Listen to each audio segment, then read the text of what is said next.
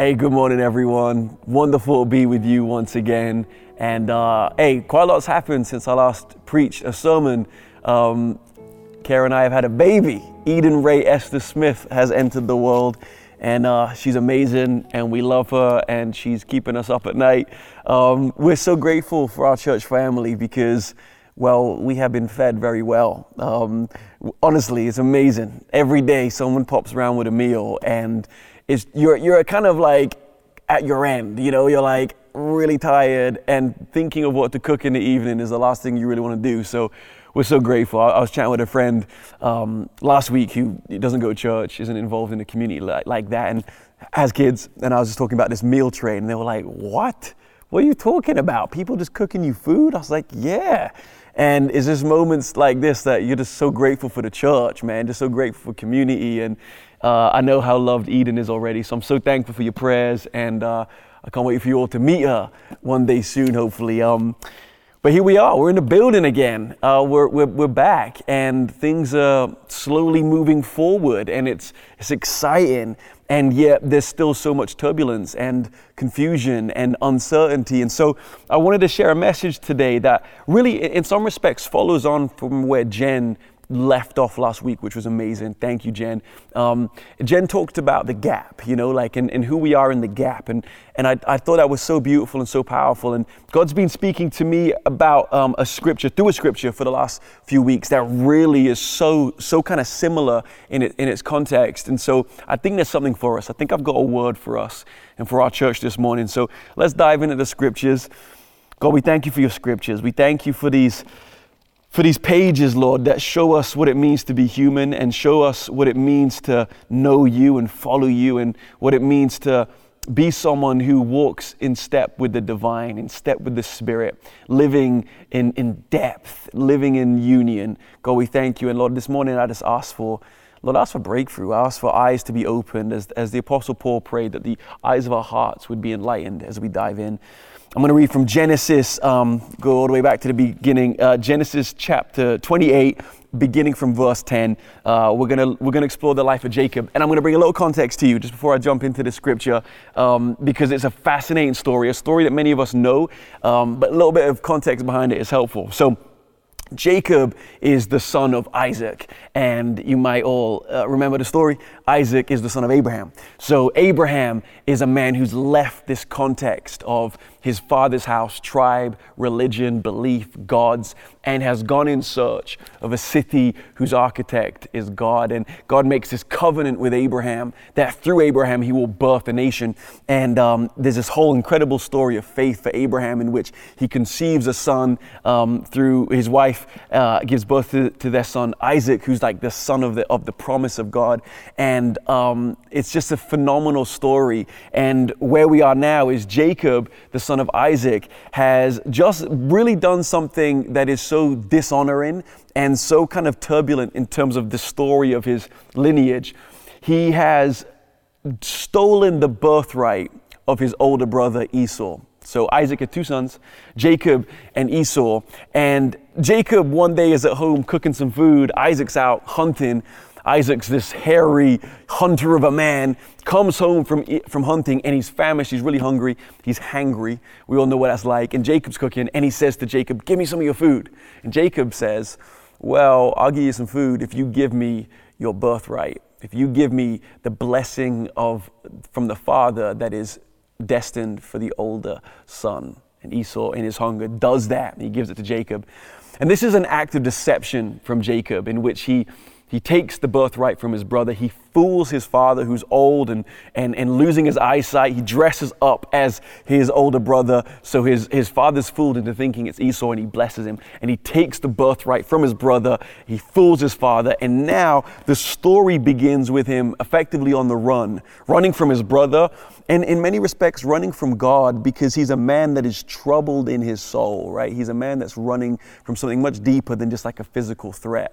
And that's where the story, that's where, that's where we find ourselves in the story. So, verse 10, it says this Jacob left Beersheba, so he left the town that he was from. He, he was leaving his tribe and went towards Haran. And he came to a certain place and he stayed there that night because the sun had set. And taking one of the stones of that place, he put it under his head and lay down in that place to sleep. And he dreamed. And behold, there was a ladder set up on the earth, and the top of it reached to heaven.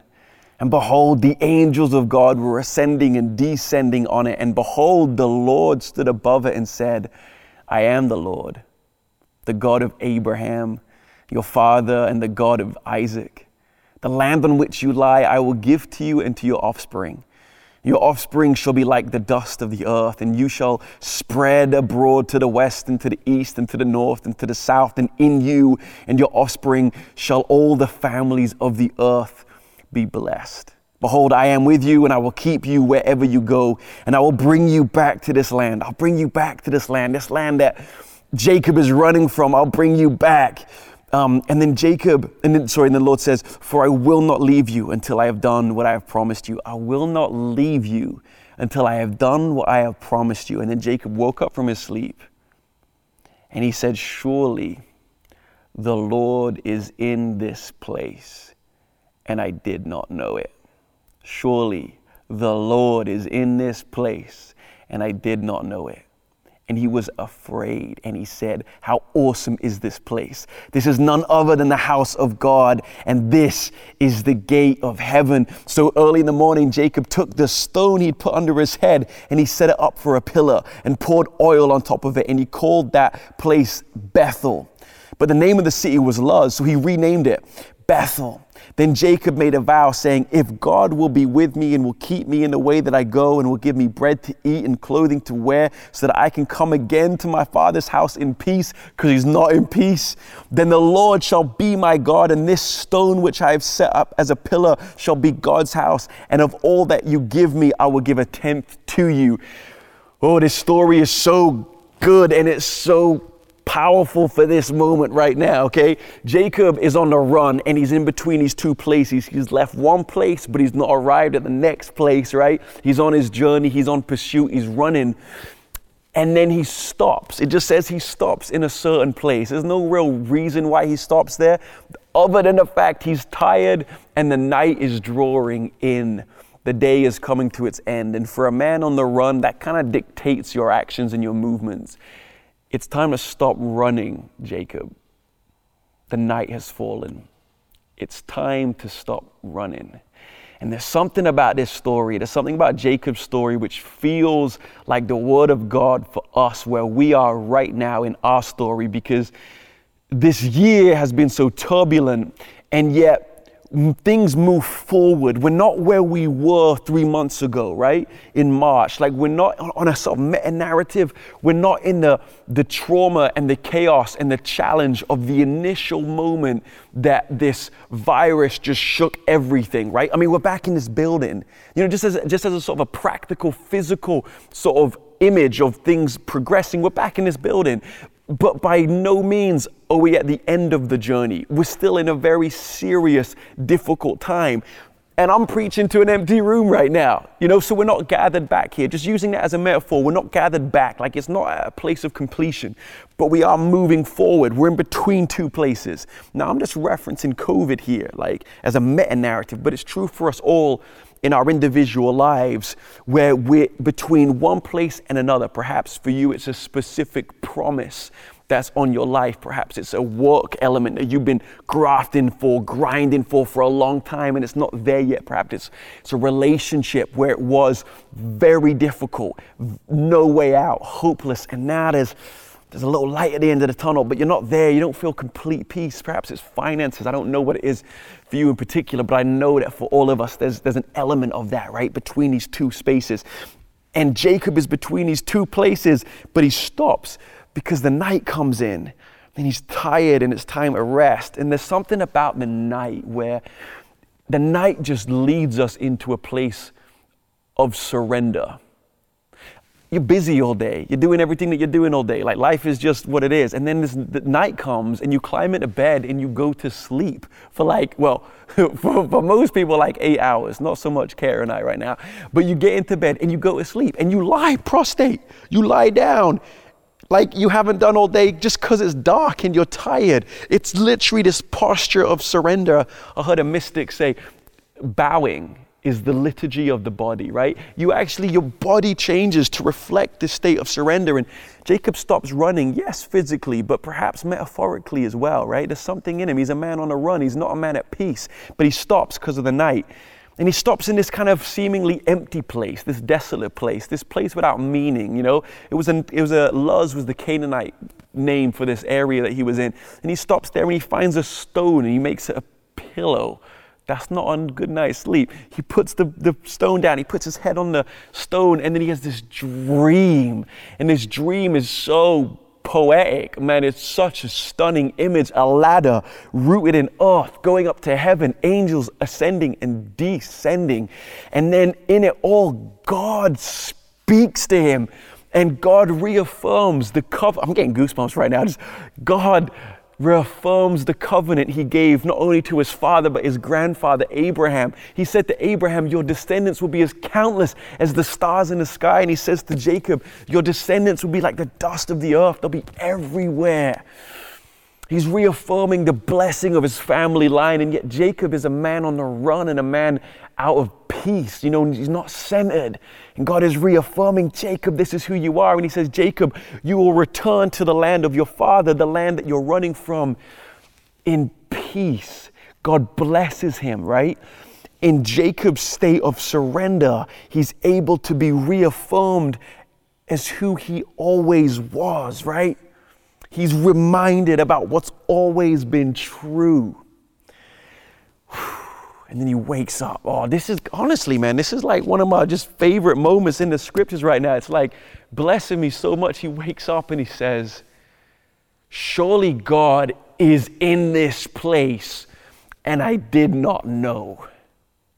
Surely God is in this place, and I did not know. And there's something about being between two spaces where we get transfixed on this future idea of who we're going to be and what life is going to be like to validate where we are now, right? So, I grew up in a church environment, and look, this is not, this isn't me being cynical. This isn't me trying to, like, you know, throw shade towards the idea that there is a, there is a move of God coming.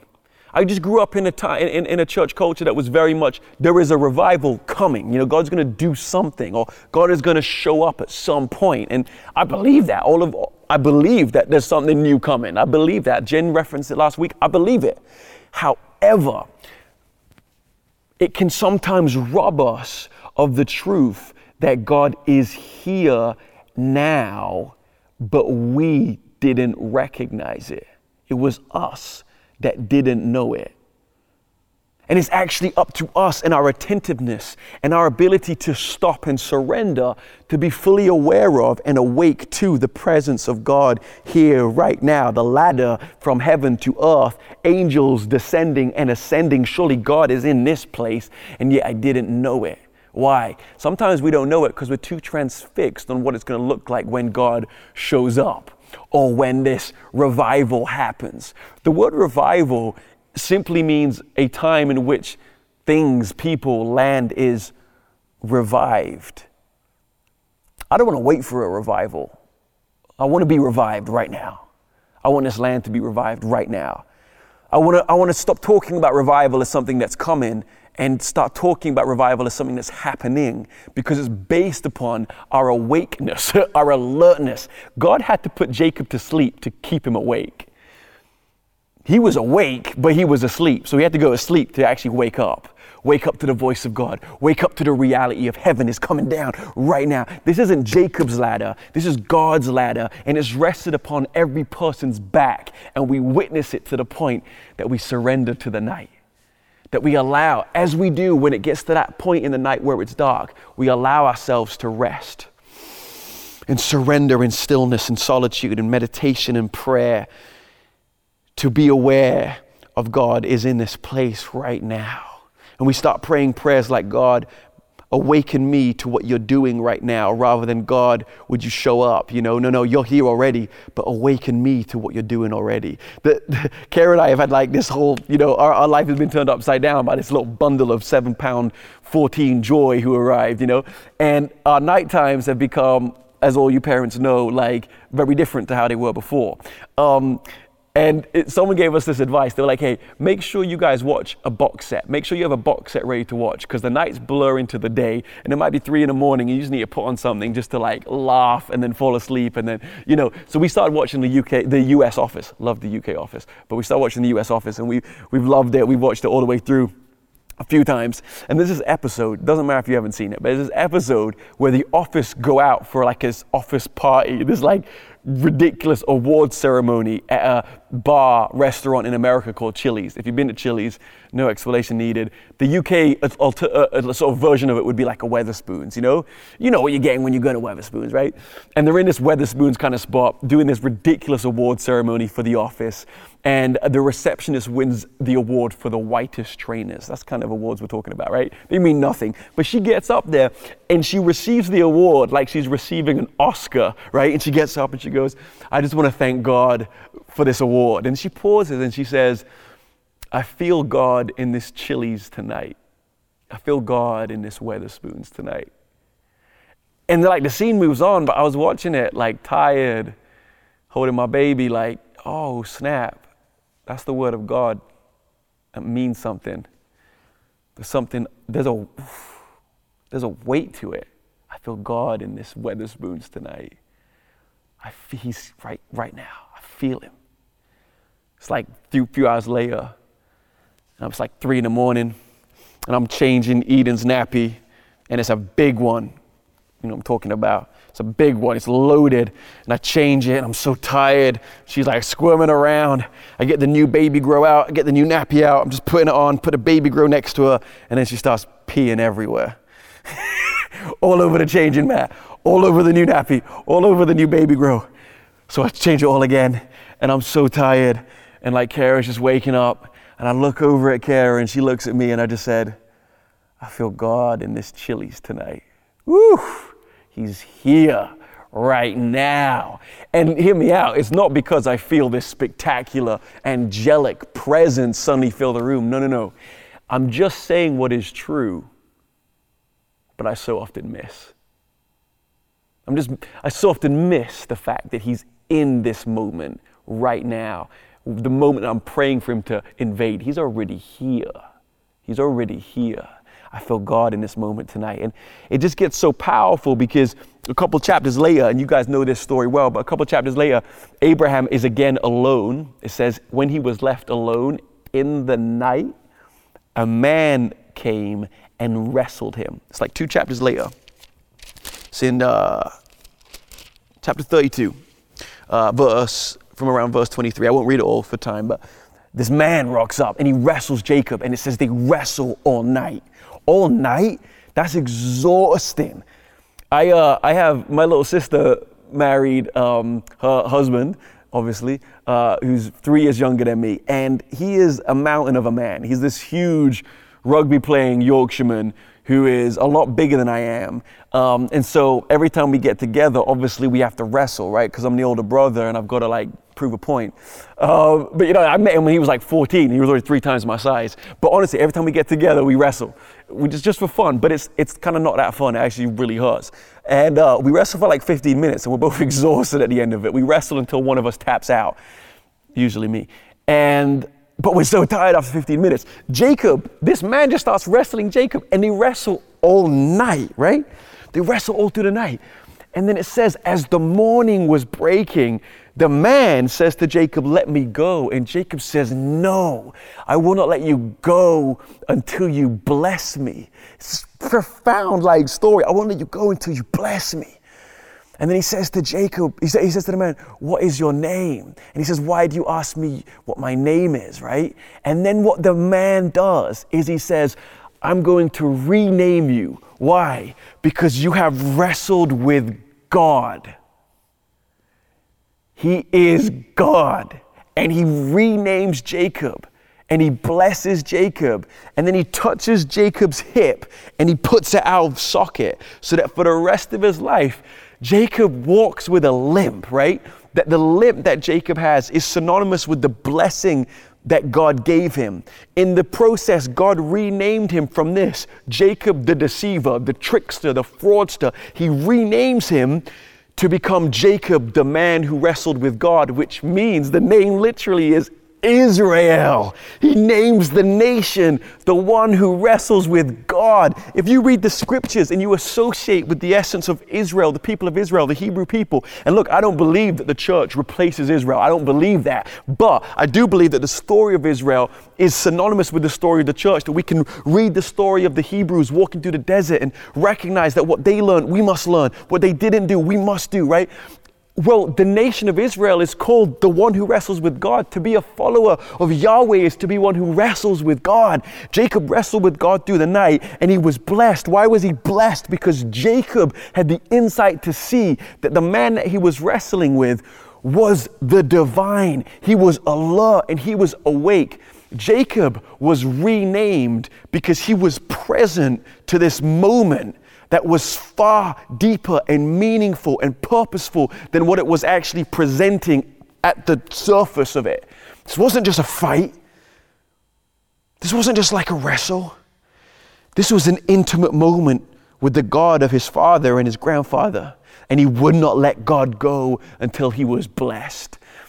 And then he was, he was for the rest of his life, he walked with the scar, the limp to prove it. So often we think that a blessing is what a blessing is the absence of an imperfection or the absence of a problem. So often our blessings are synonymous with our problems because they reveal our intimacy and our connection with God within it, within the turmoil. There isn't a revival coming that's going to make you someone you aren't already. It's like marriage.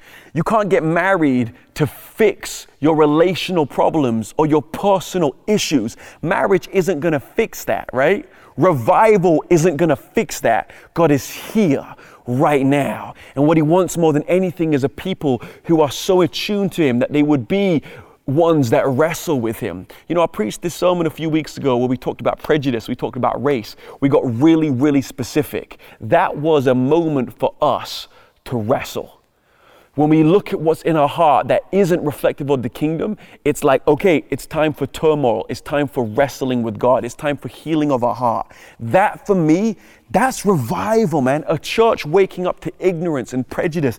That's revival. It isn't meetings in this building. That doesn't define revival. Revival is a heart that is awoken to the point that every millisecond of every second of every minute of every hour of every day, we're saying, God is in this place and I'm aware of it. He's here right now. The ladder from heaven and earth is everywhere, right? We are practicing the presence of God. Brother Lawrence, who wrote this book, The Practice of the Presence of God, a humble monk who gave his life to peeling potatoes for the glory of God, said, We must not be concerned about doing small things, but, you know, because as if it's insignificant. Don't be concerned about doing small or big things. Just do ordinary things with great love. Infuse love into everything that we do. Everything is an opportunity to practice the presence of God.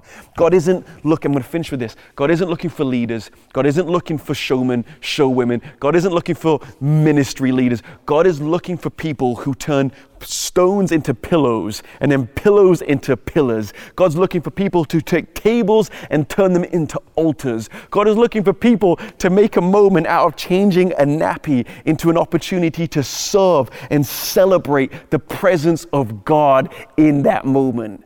May we wake up. Thomas Merton said, a man, a woman try, finds their purpose when they stop looking for the life they were born to live and just start living it. Just start practicing the presence of God. Paul said, Do you not know you are the workmanship, the poetry of God? It's already started, it's already here. Let me end with this. Father, would you wake us up? Lord, if you need to put us to sleep to wake us up, may it be the case, Lord.